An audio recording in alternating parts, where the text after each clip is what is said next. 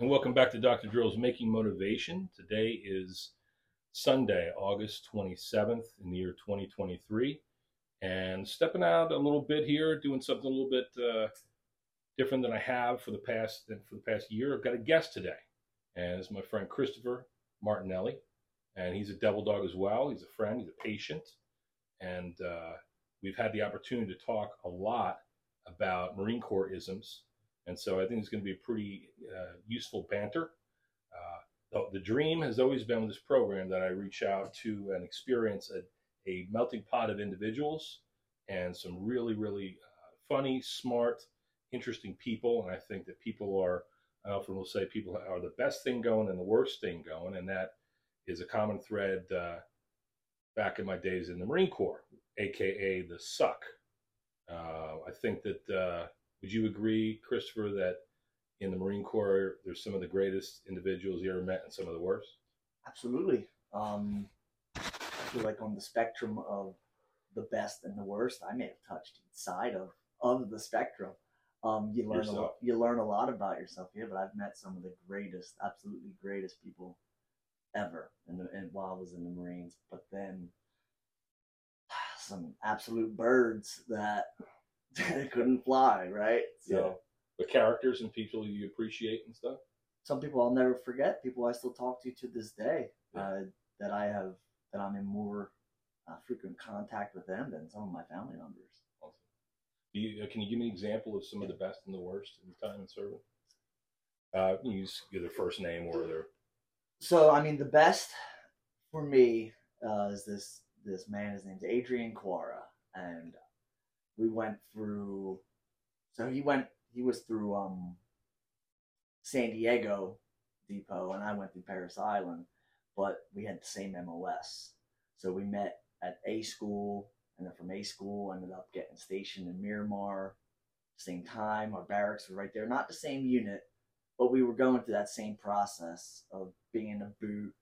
You know that indirect and direct hazing and uh, all that beautiful stuff and just kind of learning our jobs and growing. I mean, dude, we were 18 years old when we hit the fleet. You know, you're still growing. I don't even know, didn't even know the English language really, you know, right. let alone being on your own, away from your family and uh, just there for some rough times I had, you know, like you just growing pains and there's a lot of loneliness sometimes for them junior Marines in the barracks, and that's the truth. Yeah, God, uh, and I was lucky to have him there, and uh, yeah, to this day we still talk. We we help each other through our our current issues that we got going, and always there. I mean, and he's still in California. Yeah. So I mean, there'd be time where he'll call me. It's eleven thirty at night over here. I'll I'll get right up. I'll talk to that guy for three hours on the phone. Yeah. You know, and some of the worst I met, I wouldn't. I guess I wouldn't even have. I guess called them true Marines because some of them didn't make it out of the basic, and I mean these were people who were. And I had a, a level of it myself, but you didn't want to listen. They were weren't there for the right purposes, and they were disruptors. I would, I guess you could say. Yeah, non-hackers. Non-hackers, and then you had a, a few of them that slid through Oh, big time, yeah. Right? Then birds can fly, you know, and uh, they there's a couple out there in the fleet that uh as I, I mean, they teach you it only takes one. Yeah. Right? It only takes one of you to, to F it up for everybody. It's true, man. And there have been a lot of times where, you know, one person gets caught doing something stupid in the barracks and no one's getting a 96. Yeah.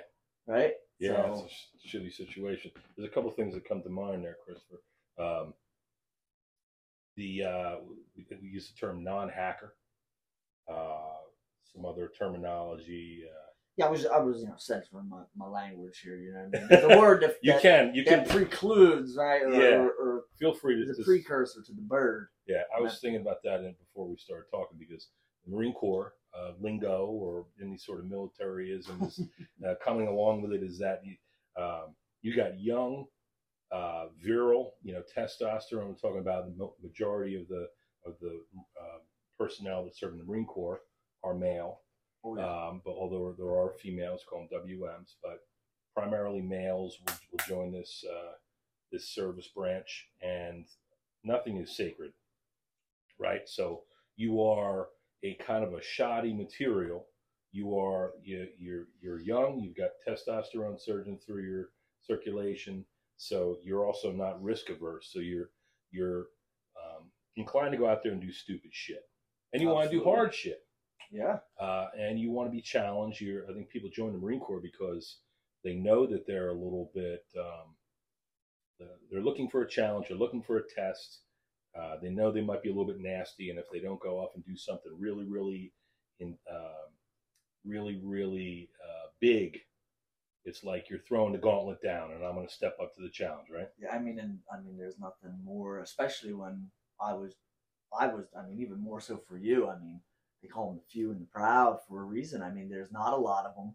They, it's a, just a whole different level of training and discipline, and yeah, you do feel a certain way once you get through and you make it to your first unit, and you're, you, there's something about you. I'm a Marine, right? So Yeah. like now you are charged up. you are charged You're up. a fucking motivator now. You are, and Yeah. you think you can conquer the world, and that's what they're looking for. But you know, they they tell you they're going to break you down, right, till you are nothing, and we will remold you yeah. in our image. And it's I tell you, it's crazy, man. It's yeah. I bought I bought hook, line, and sinker, all that. The friggin' posters on the door, the friggin' old school camouflage netting that the recruiters hung up. Sometimes they had sandbags. Dude, they still had up. they still had that that wooden block by the door you had to Yeah, slap. slap it with the handprint. I got to slap it through time. Where you got a friggin' K bars. They get the, the recruiters would get these golden K bars if they sold enough people into the into the Marine Corps. So um, what I went to say, went, meant to say before is that part and parcel in that uh, with that ex- extreme experience that you're signing your life away to do is that nothing is sacred and therefore you're thrown into a melting pot of all these individuals from the north from the south if you're on the east coast liver or if you uh, my impression was that if you're like midwest to east coast you're going to go to Parris Island I uh, believe they do it by the Mississippi. Mississippi I believe if you're east of the Mississippi, you go to Depot, Parris Island, okay and everything west of that, you're San going to Diego. You're going to Hollywood. Hollywood. Marines, right? So Christopher and I went to PI, but n- nothing being sacred. There's a lot of f bombs. There's a lot of rough around the edges. If I would say if you so if we drop some f bombs and stuff like that, you're just gonna have to suck it up because it kind of goes with the territory. It does. I don't want to uh, insult anybody, or but you probably you guys anybody listening to this podcast would probably be interested into that shit. But um, so yeah, some of the best people, some of the worst people. You mentioned something uh, before, Christopher, that really rung, uh, struck a, a chord with me, which is that we all kind of contain. Do we not all contain the good and the bad, Of course. the yin and the fucking yang? Absolutely. That's what that's where leadership shines. Can they identify that in the junior Marines and, and the people that are under them? Can they identify, hey, maybe this is a bad personality trait. Let's work that out of this guy. Right. Some people do, some some people don't, you know. Sometimes it's they identify that and you can't do nothing for that person. Right. Because it's just something that didn't hinder them in training, but whenever you're out in the fleet and now you the responsibilities are are more than just how many push-ups and pull-ups and how fast I can Yeah. run, how much sand I can eat. Yeah. Right? It's it's much more. You have a job now. You're working on aircraft. You're preparing, right, infantrymen to Mhm. go fight. You know, the stakes are higher. Mhm. So those person personality traits can get definitely hinder Yeah. your pro- your progress. And and good leadership will work that out and address that and change that Marine for the better. Mhm. Sometimes you can't, so good leadership will get that guy the hell out of there. Maybe put him on a cleaning detail. Right. A little fucking working party. Yeah, a little Send them on a working party. Um, so on that note, it's uh that that makes me think about something too. So yeah, you have uh, Christopher and I were talking the other day, and I, I quoted uh, Chesty Puller, who's that bulldog looking guy. Uh, God rest his soul, who was like Marine. the iconic Marine, Oh yeah. you know, with the pipe bat sticking out of his mouth. So he was famous for saying, I believe, you know, show me, the, bring me to the brig. That's where all the real Marines are. And so uh, back in the day, when when we are um, in some sort of combat situation or when there is an active war going on, God forbid, uh, you know, you're going to ask a lot of these men and women to go off and fight and die for their nation and uh, come back in a, hopefully in whole. But we have all heard of circumstances where that doesn't happen. And so you're asking a lot of these Marines, you can forgive, you can overlook some of the things as personality traits like we're talking about. The, the guy who's a, a chronic discipline case or an alcoholic or whatever it is, um, when he goes out to fight uh, on the battlefield, he's just like anybody else as a Marine. Um, he's in the fighting hole next to you. He's going out, slugging it out with the enemy. So, um, you know, he can just focus on his mission. If he's in a contained environment, it's almost like uh, we also talked about the movie with Clint Eastwood. Oh man, so many.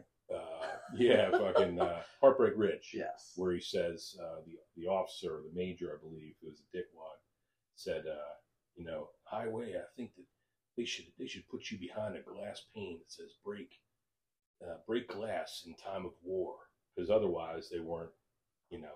That, you- I mean, that's the Marines as a whole, yeah, right? They're just rabid. The, I mean, listen, the, the Marine Corps grunt is a very special yeah, right? And uh, just before we get too far from Chesty Puller, yeah. one of the, the greatest Marines, obviously. But he had a quote in which I have used for my defense because, you know, early in your Marine Corps career, especially in the in the training phase, your hands better not be in your pockets. Yeah, Right. get your daggone hands on your Get your daggone hands out of your out of your pockets.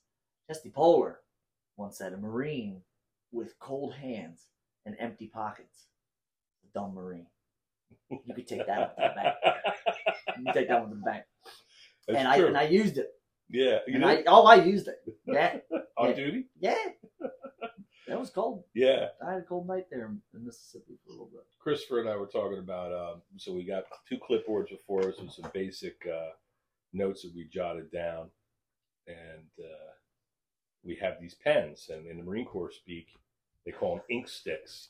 And these pens are fluorescent. Like I got, I have like fuchsia, and he's got a bright red over there. Oh yeah. and I got them for the officers so that I was telling Chris when we uh, when we write, we can kind of we can think outside the box, get creative by having these colors in our life. But in a, and Marine Corps in, ink stick is always black, just a standard black thick pen. Anything else, God forbid, you have blue, you can't sign on the dotted line with with anything other than a black pen. So it's kind of it's it's following the Marine Corps' uh, insistence on uniformity you have, everybody looks the same, everybody dresses the same, everybody Following trains orders. the same, following orders to the T. Everything's got a real uniform regulation. If you step outside with your freaking mustaches too long or too short, or your freaking haircut is too long or too short, or you got a freaking nose hair hanging out, or whatever, they're going to let you know about it.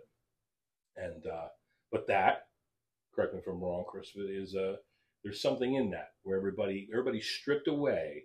But in a moment, we're gonna we're gonna shift gears and talk about our transitions to the civilian sector and how absent when we step out of that um, that Marine Corps environment. Although most of us bitched about every day serving in it because it they call it the suck for a reason. It sucks You embrace it. it's fucking miserable. You got to embrace the suck while you're there, but everybody's counting down the day before, you know, until the day that they get discharged.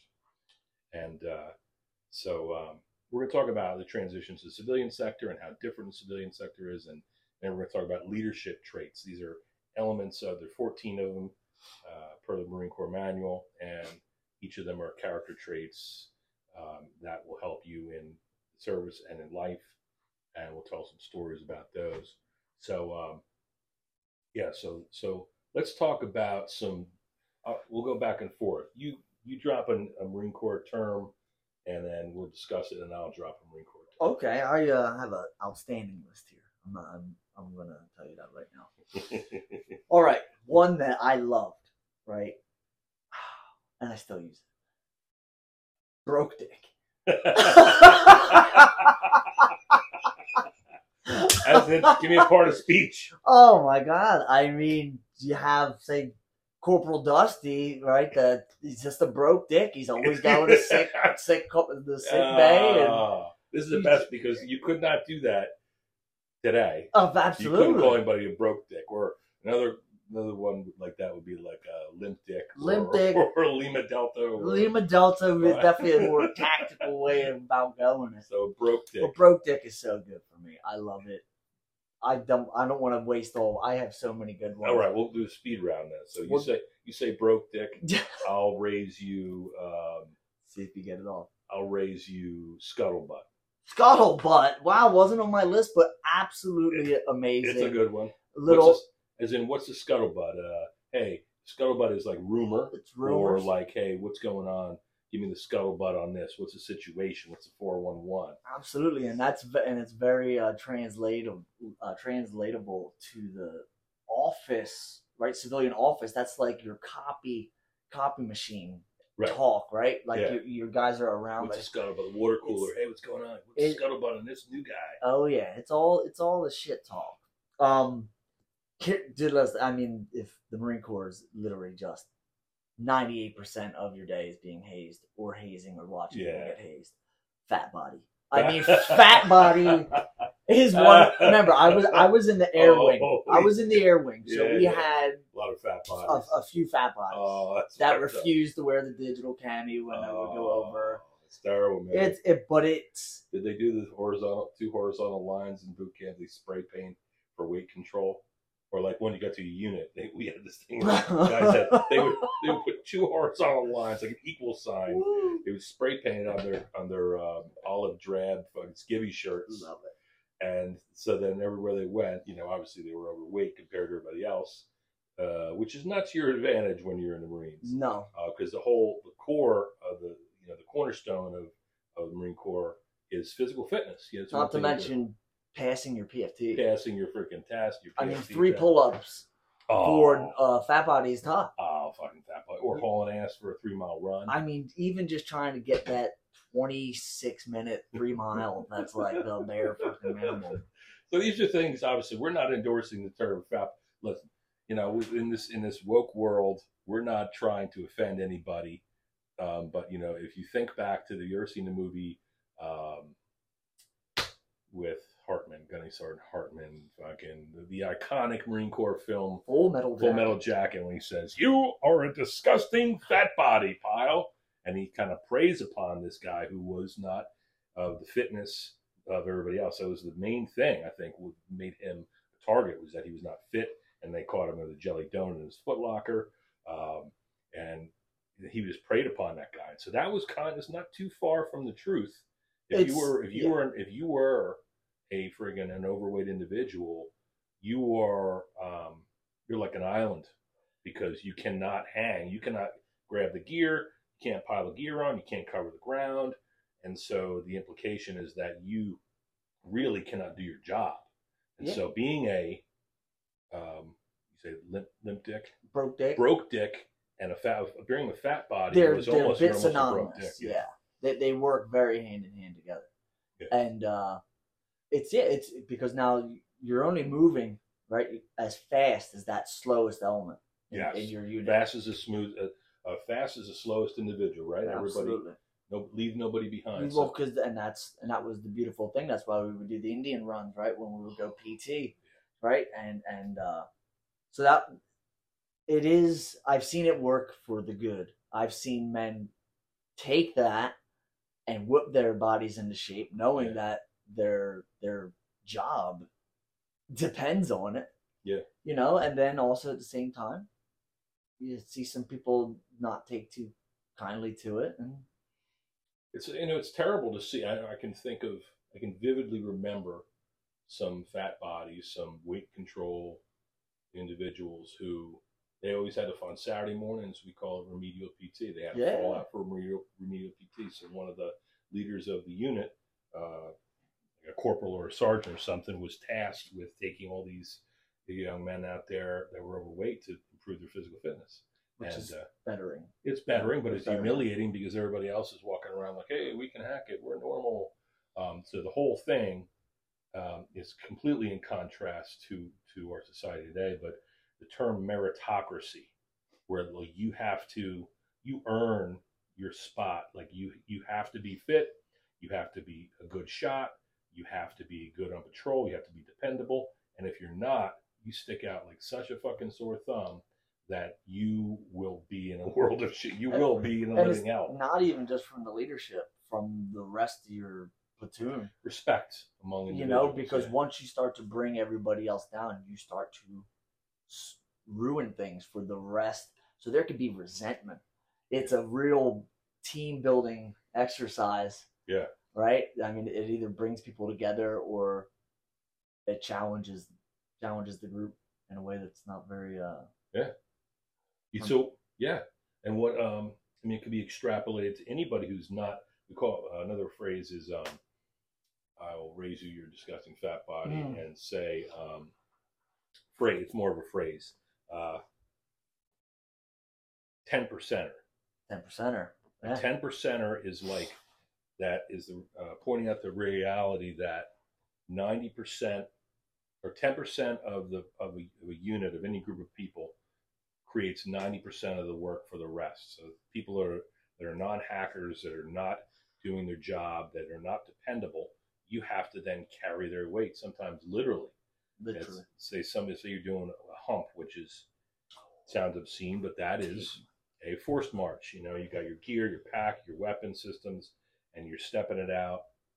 And if somebody would fall out of a hump, you're like fall literally falling behind, and you fall further enough back, they put you on a, a truck, and that is like to get on that truck is like it's like admitting it's like It's defeat. now they're not even if yeah even if you don't quit they are quitting for you and saying you're slowing us down we're gonna fucking die maybe or not gonna be able to com- accomplish uh, complete the mission because you're fucking too slow during those humps that you're going to see the guy on the truck the whole time. the guy finish. yeah you watch him sit on the, tr- Oh, and it's terrible. miserable. I yeah I, I believe they called them Mc- McCrae humps, yeah yeah right? And we did a couple of them, and yeah, we had a few, few of the larger Marines. You they're sitting on that truck, and you're watching them the Yeah. whole time, and you're and you're pissed off at them.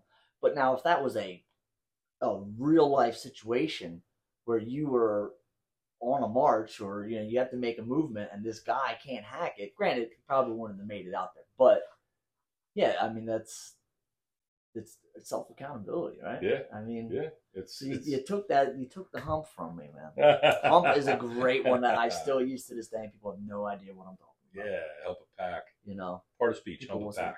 Hike you want to go on a hike? At the hump. Yeah gonna hump. And a hump, the only thing maybe a hump kind of differs from a hike is that a hump is not like you're putting your fucking REI gear on and all your fitted stuff and your fancy two hundred dollars shoes.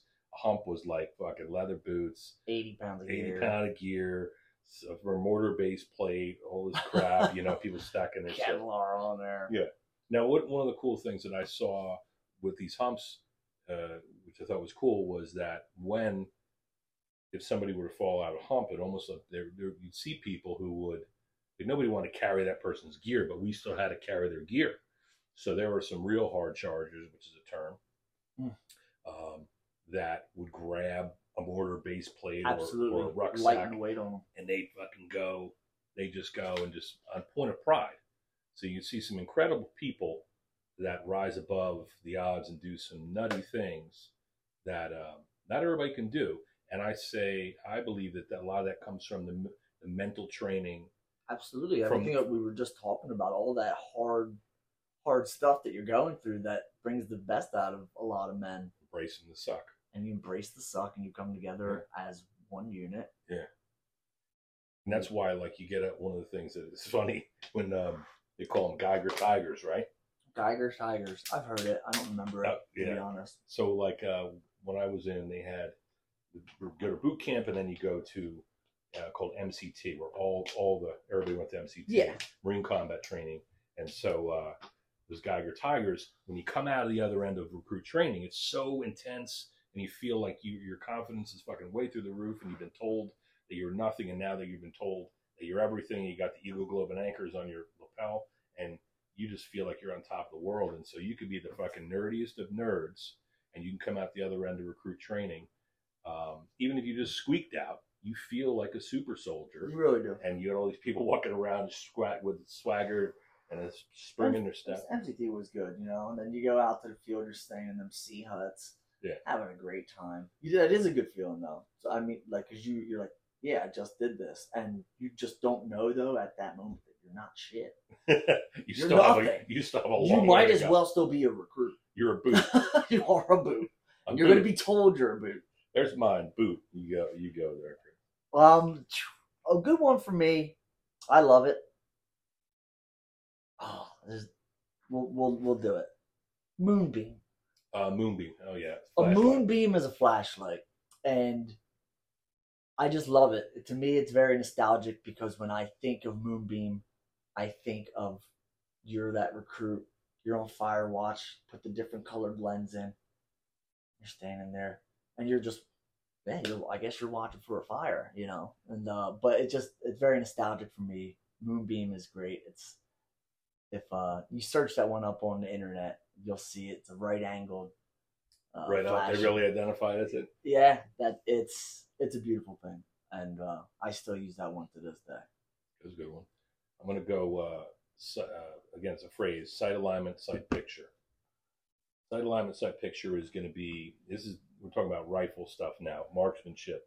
So sight alignment and sight picture is basically you looking through an iron sight with your M16 and looking down range and being able to find the right position to set your sights on so that only then will you pull the trigger and there's a, a process such a process involved like a um, if there was ever like an imperative instruction another one on uh, like a way to do something the Marine, the Marine Corps and the military in general I think one of the positive aspects of it is that they've, they've figured out the recipe to do every little fucking task it could be brushing your teeth it could be shaving, it could be marksmanship as an example though you do something called snapping in and Hmm. so you look at this fucking 55 gallon drum and it's got a picture of a, a target on it and a white background.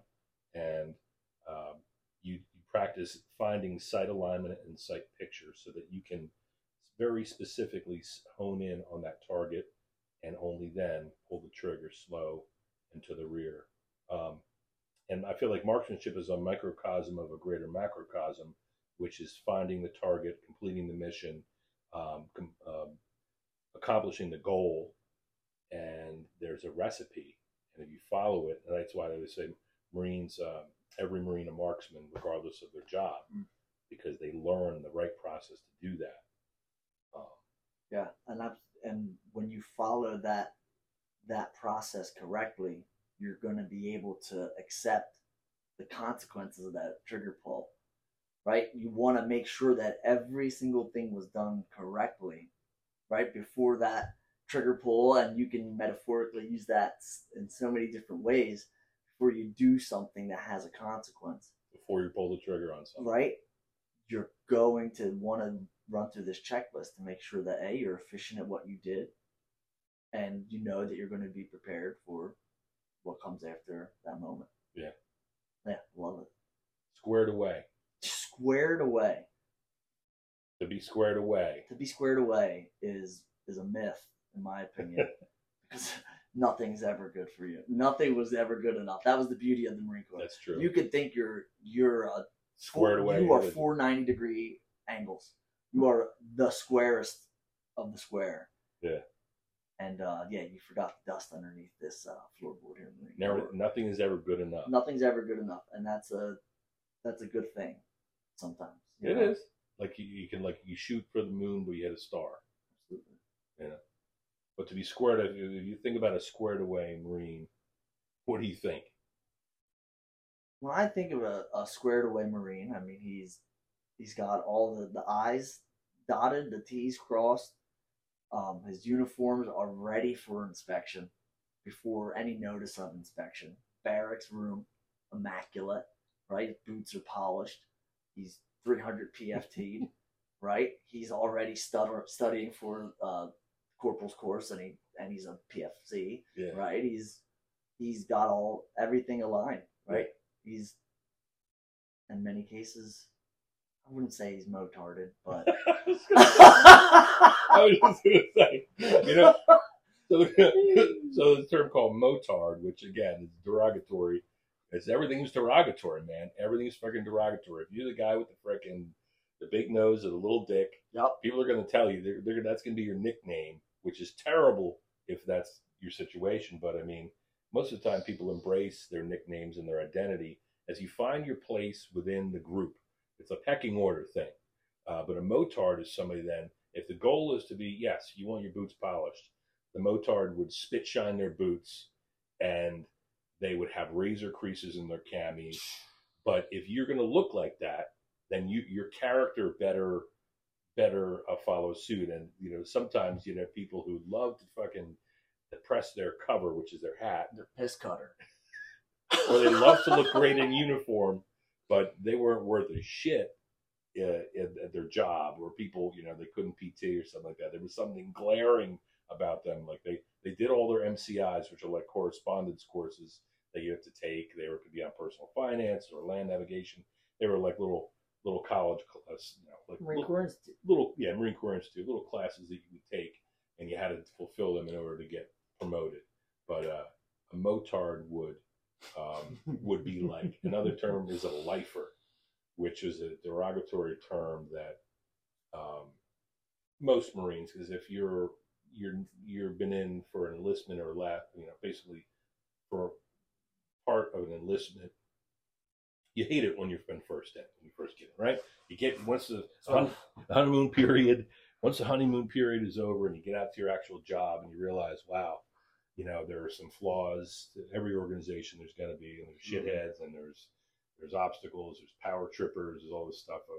Uh, the lifer would be somebody who is like you can tell that they plan to stay in for the rest of their life, and which is might be great for them. But um, these people oftentimes will be um, they'll leave a lot to be desired from a leadership point of view.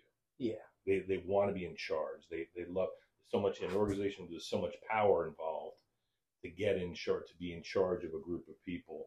He's gotta outlast them sometimes. You know, that's that's like that's their their pace plan. Like uh they will just they'll outlast it, you know, and uh maybe sometimes not intentionally. You know, they're just not good enough to to get a, a billet Right. and uh but they'll I mean a lot of the dudes that are super hard chargers, they they're smart enough not that smart enough to realize, but they realize that hey, you know what?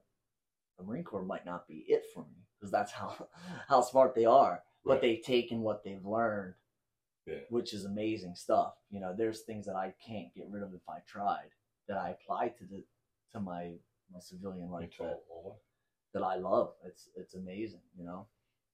But you know, they're they're also the people that sound off in the chow hall. You know, yeah. they don't do that. Sound off in the chow hall. the chow A, a little bit too much enthusiasm, a little bit excess enthusiasm, so that all the people around them are a little bit like underwhelmed. Like, okay, guy, you know, you're still You're you're still acting like you're from boot camp. Exactly. Yeah. Yes. Um, what's some other terms that we can discuss? There? Um, I use um one that I still use all the time. So, half mast. W- working on the flight line, right? We wore coveralls, right? I mean, there would be days where we would wear our camis in, but Yeah. we wear coveralls, right? Flight boots, and wear cranials and stuff like that. And there'd be times where it's super hot, so you would zip that thing up, wrap it around your waist, right? And then if you're in your Oh, yeah. too, you're just taking your blouse off you're half masted, right? You're, Yeah. It's just I, I just love the I love it. It's Half just mast. half mast, you know. I mean, I got a couple other things you probably like boots could, in use. Boots in use. Boot- yeah, about. boots and utes, absolutely. Um, I remember one time talking about a fucking lifer and and half mast. I think I told you about this one. We stopped. We're on a working party and we were heading off base, um, heading out to my buddy who lived who was married. We call them a brown bagger. These are married Marines who don't typically don't go to the chow hall. Their wife's going to pack a lunch for them or something like that.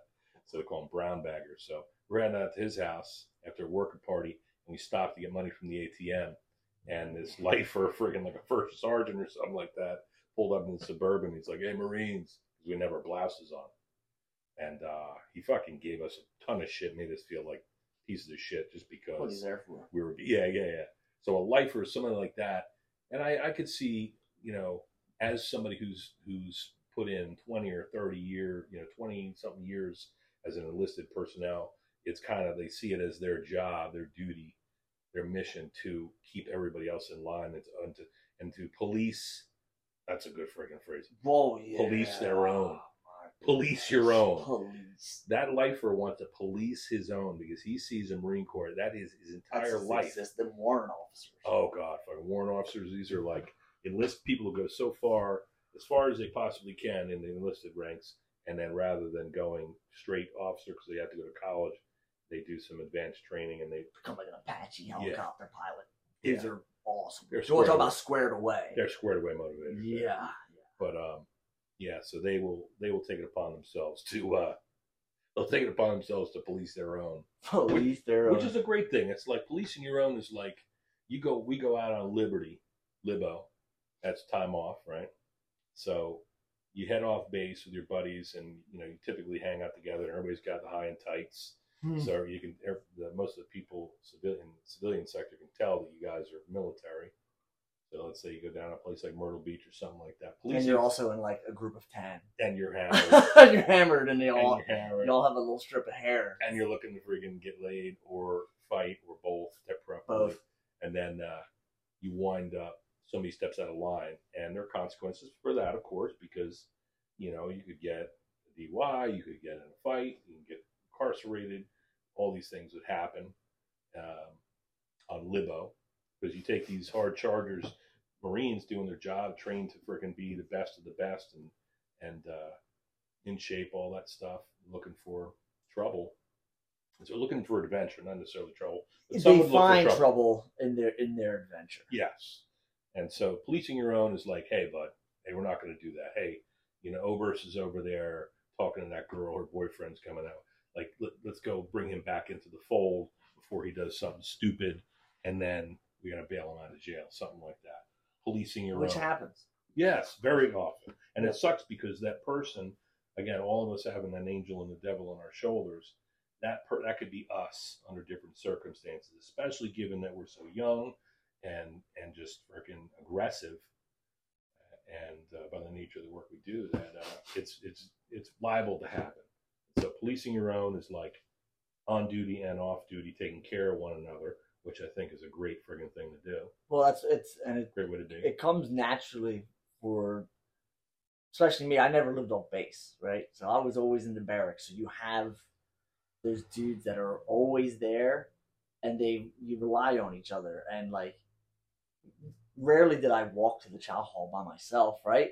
You're going around the yo who's who's hungry? We're going to the chow hall. Make sure you brought your meal card you know i don't want those dirty civilians yelling at me again. Right. right? And uh it's just it's that makes it it makes it everything. I don't know how to really else say it. You know, you and you that same group of people, you're going off base. You know what I mean? Just Yeah. not You looking like for trouble, but it's like you, you're in a gang, man. you got you feel invincible, and that's that's the almost the best part about what the Marine Corps instills into you because they make you the only way to say it into killers. They mm-hmm. make you into a killer, and it's and if you use use that the correct way, you can accomplish anything. You really can. You you can accomplish anything. You really can. And um, when you uh, policing made me think of something. Not even that it has anything to do with it, but that's a, a tough shit chit. You ever hear the tough shit chit? No. Little TS chit. Yeah, it's just a story, you know, that when you, you know, that over the weekend you say you report back to your unit and you just have this, just this sob story, and you know your staff sergeant will maybe give you the, the day off, give you the tough shit shit. You know what I mean? Like, uh, bad story. It's a sob story right here. We're gonna give you the uh, tough shit shit. Tough shit, shit. Yeah, The shit is a piece of paper. shit is a piece of paper. um, made me think about policing your own and what you just described how you go out in town with your buddies or you you know so you feel like a warrior you feel like you're invincible you feel high your confidence levels are freaking an all-time high and then you've got a bunch of other people that feel the same way and they have the same experience and they all miss their girlfriend and their parents and their hometown and you're away and you have one another. And so that makes the bond even more strong. And so when you go out together, unbeknownst to yourself, you are and and while you're doing something that sucks, because you're doing something, even though we all sign up for this, and most of us should have done the the homework to know that it wasn't wasn't going to be all, you know, it wasn't Glory. Gonna, it wasn't going to be all glory. like it's going to be hard times.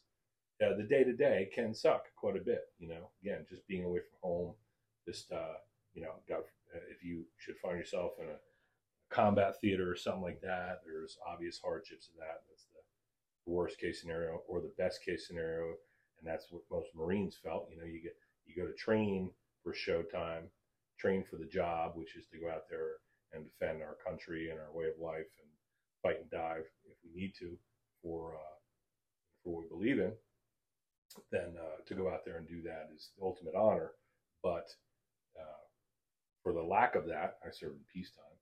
So uh, you know, you go out on in in town and and go out there and tear the town up and hang out with your buddies and make lifetime memories that you come home and you feel after four years or whatever, you feel like you know you get dumped into the civilian sector and you will see, try to find those sorts of relationships the rest of your life Yeah. and a lot of times in vain Yeah. Yeah. It's hard to find that, you know, because like, especially like in the, in the beginning of your Marine Corps career, it's real easy to be consumed by like the redundancy, right? There's this, these little menial things that you have to do day in and day out and accomplish, and what you're accomplishing them with another person who's from some other part of the country who's by themselves and you're doing that together and that's like like you said it's really hard to transition into the civilian world and find that same meaningful relationship it's very hard especially when it's when that's what you're looking for because it's a, you don't even big know that you're really looking yeah you don't always understand i didn't i didn't always know that that was going to be what i would miss because like again you're trying you're smelling the barn door so to speak you're trying to like can't wait to get out um, of the marines you know you you get your dd214 with your discharge papers and get out and start life and you know you're you can't wait to get that finish line and most marines do an enlistment you know maybe do an enlistment um, but most do not reenlist, um, in my experience. So you get out and you're so eager to do that, and then you get dumped in the civilian sector, which brings us to the you know the final part of our discussion here, where um, we talk about uh, the extrapolation for lack of, of that environment.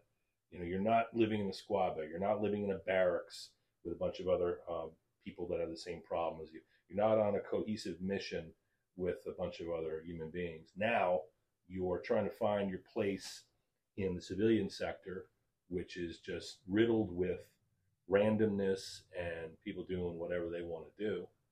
And um, people getting away with doing nothing people getting being paid the same wages as you for doing everything The non-hackers, they don't get it. There's no they're basically they're sitting on that truck doing the hump yes. They're driving away, Getting smiling, paid. Yeah. and fucking waving. thanks for you. carrying my gear Yeah, bastards. So um, it's definitely a different world, but I am so glad that I um, that I experienced that. The Marine Corps experience is one of the things that really, the good, the bad, everything, um, made me a better human being. So that I, when I could go out into the world, um, I took with me some of those core values. Um, there is something called the 14 leadership traits uh, known by JJ did, Jid, JJ did Ty Buckle. So that was the acronym, and it goes judgment, justice, dependability, integrity, decisiveness, tact, initiative, enthusiasm, bearing, unselfishness, not courage, knowledge, loyalty, enthusiasm, and that's fucking it. that's um that's very impressive Yeah, I practiced that. That's very impressive Can't you give me your 10 general orders though Yeah, no, no, no, no, no, no. The general order. I know a few of those, but uh, so I would think my I'm gonna I'm gonna start out with my favorite leadership trait, or one of my favorites. That's loyalty. I feel like you know, there was something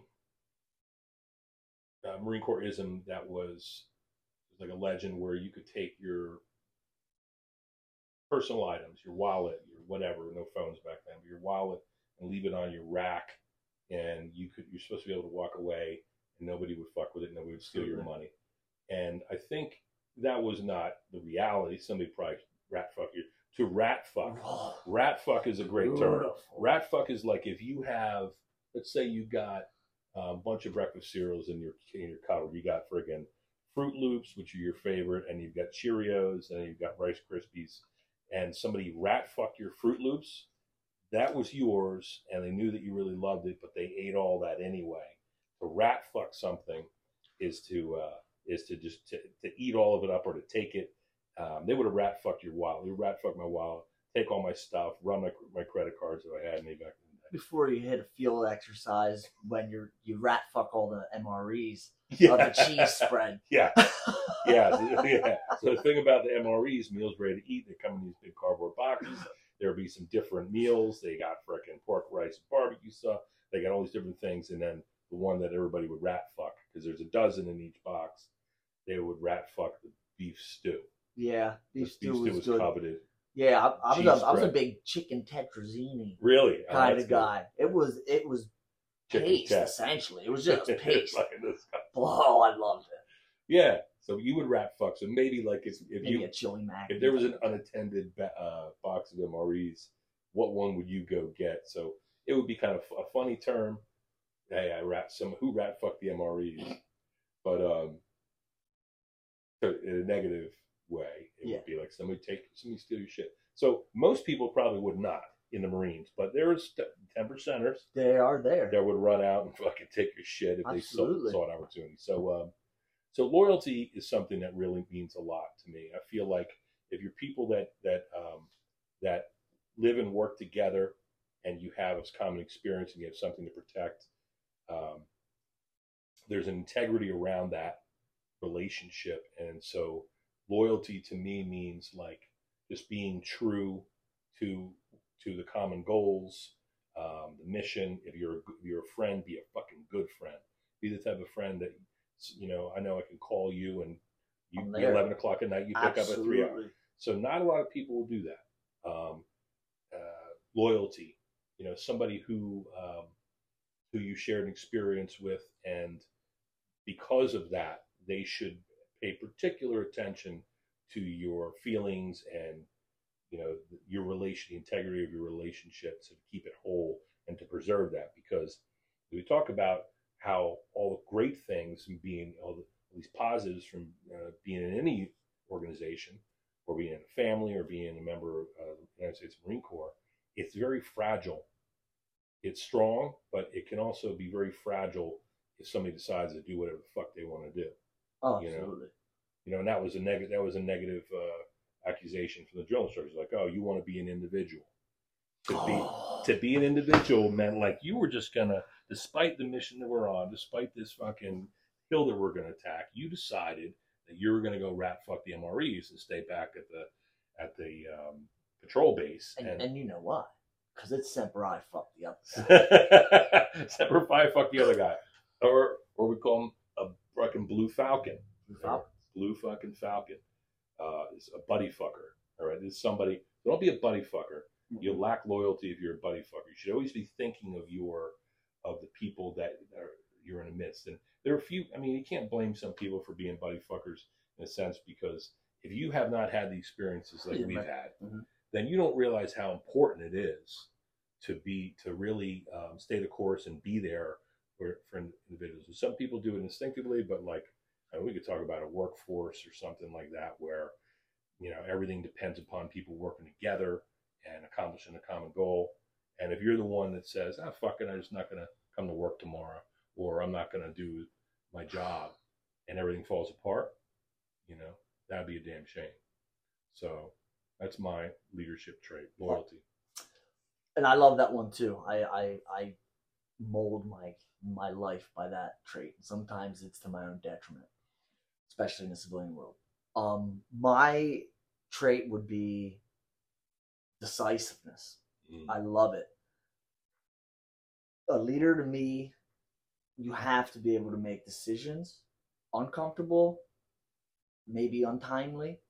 You got to know how to uh, identify the uh, you know people in your midst and and make that decision, saying, "Hey, no, this guy's the best guy for the job."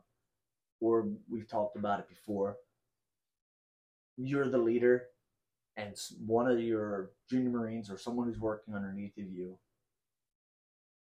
bring some a different tactic right to the forefront and you know that that is a better idea than your own can you make the decision to acknowledge that and say you know what? That was a great idea.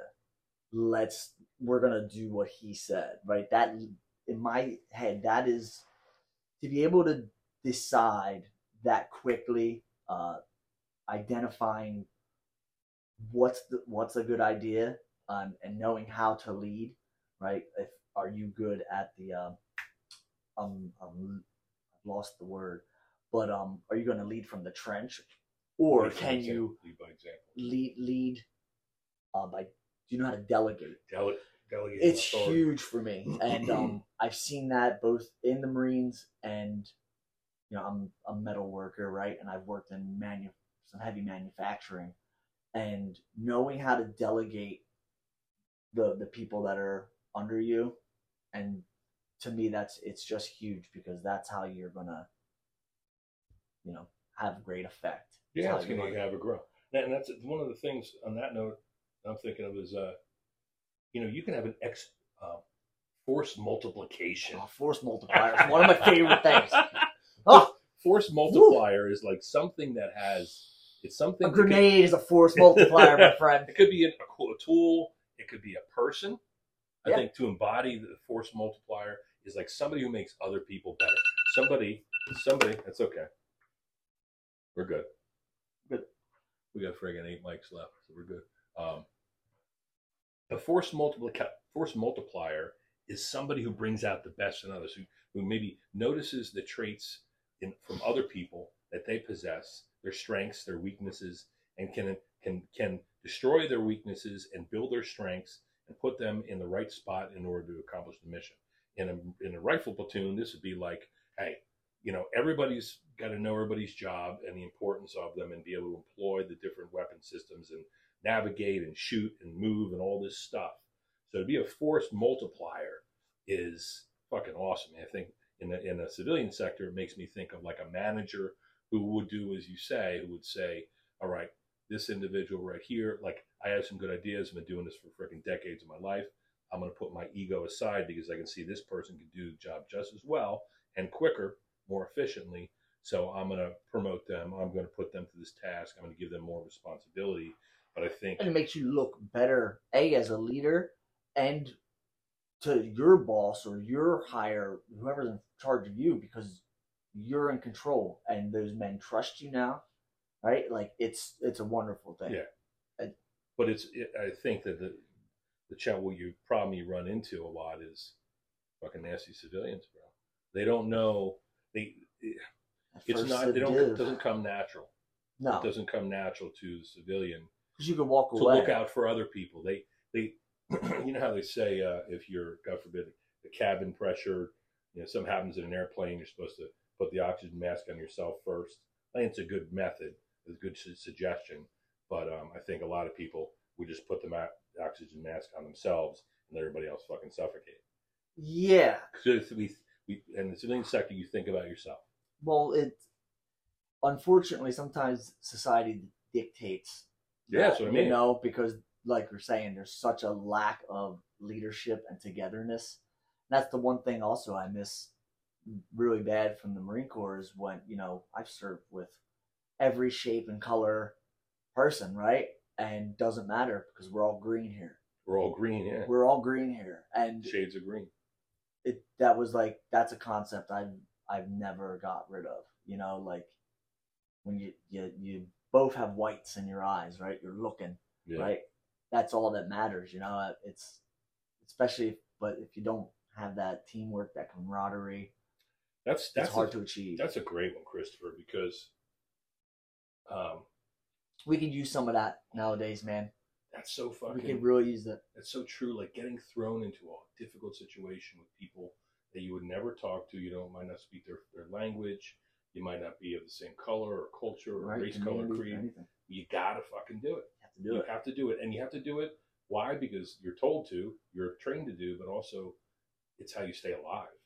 Right? Yeah. So I mean, that's you know that this person that's in that fighting hole with you, you're 50% alert means that I'm going to stay alert. I'm going to well, you sleep. So if I fall asleep too, and the fucking enemy comes in and sticks us with bayonets, we're dead. So I Certainly. need to, even though I'm fucking tired, I need to do whatever I can to stay awake. if they're not going to do it for you in training, are they going to do it for you in the real world application? Most likely not. No. So But that's- yeah, but their uh, where they came from, their culture, their community, it didn't matter because now we're we're all part of the same culture right now, and that's the Marine Corps. Yeah, and that's I mean, there's nothing. standing that- attention, disgusting. and piece attention, fucking smelling, you know, all wearing the same outfit, all stripped away from any of the things that make them unique. Yeah. Everybody's got the same haircut. Everybody's got to stand the same way. And that's the beauty, but that's the Eat best together. part about it is that they strip all your person, like your personalization, from you. Yeah. Right. The things that made once made you stand out where you came from, or you know, they're all gone. Now everybody's the same thing. Right. So, you know, how are you going to stand out? now out? let's work together. You can still have the way. There's a still always a way you do things, right? But that might make you unique. But on average, you need to all focus and you know use the, the lessons learned and the experience and all the tools that is provided, and fucking go off and fulfill this mission. And they know how. They've got hundreds of years of teaching people how to do it. Back in 1775, my Marine Corps came alive. So it's a cult. The Marine Corps is a bit of a cult. it's a cult for good, right? I mean, I'm saying like in Yeah. contrast Yeah, to sure. other um, services. Yeah. Oh yeah. It's got it like you think about the Army. You know, I know respect to the Army, Navy, Air Force, Space Coast Force, Guard, Space out, Force, all that shit. But um, but the Marine Corps, it's got that it factor, and really, to me, in my opinion, it's all about just saying you're the best, going off and doing impossible things with a low budget, being willing to fucking work harder, outwork everybody, you know, uh, on a shoestring budget, kicking everybody's ass, and then just training people like crazy. They really got a great um, recipe for making war fighters, and I think solid human beings. best, some of the best. Uh, you know, there's so many things that are going to follow you into Yeah. your civilian life. Yeah. You know? and you can and you can extrapolate that to yeah to your civilian sector and your your life, your work, and they family. they tend to become the lead positions, especially in the industries that I've worked in. You Yeah. know, former prior military, you know, in general. But you get a good Marine that hits uh, you know, the labor the labor workforce. You're gonna outwork everybody. He can outwork They're gonna everybody stick out, and and he can lead. and people know that. Uh, people know that all the time. They say, "Hey, you're a Marine." Oh yeah, the guy. The few, the proud, Yeah, and then we don't need a declaration of war to be put on land. Right. Um, look, in closing here, we got a minute and a half here. I just want to reiterate what the purpose of the Making Motivation podcast is. It's to um, carry the flag, the guide on, if you will, Mhm. high and loud and proud for motivation, for interesting people, um, and for their experiences to give them an opportunity to tell them, tell us a little bit about themselves and uh, tell a cool story, laugh, carry on, maybe learn a little something. Um, and so I can't thank you enough for ha- for coming on the podcast, Christopher. Um, I have a Thanks for having me. oh yeah, man. I had a uh, picture I pulled out the other day. That was us when we did the Mud Run in McGuire. Oh yeah, what a time. Right. So then here I, I'm in the front as a, like the chaperone. I took a selfie, and in in the back, What a bus. fucking bus full of crazy characters. I'll never do that again. Um, because we were like a gang, but a gang for good, and we rolled up and we kicked ass in the mud run. And in the middle, I, I zoomed in and I see in the middle of the the uh, the aisle is you, and you're giving like a, a shaka and probably like Little, no out. a little motivational war cry there as we did that. But I, I thought back and I remember you running around. You're a fast mover and friggin' lapping everybody at the mud run. You're young and in shape, and as you still are. So, uh, um, so awesome to have you on here. We'll tell some more stories going forward. Five, four, three, two, one. Thanks, brother. Kill.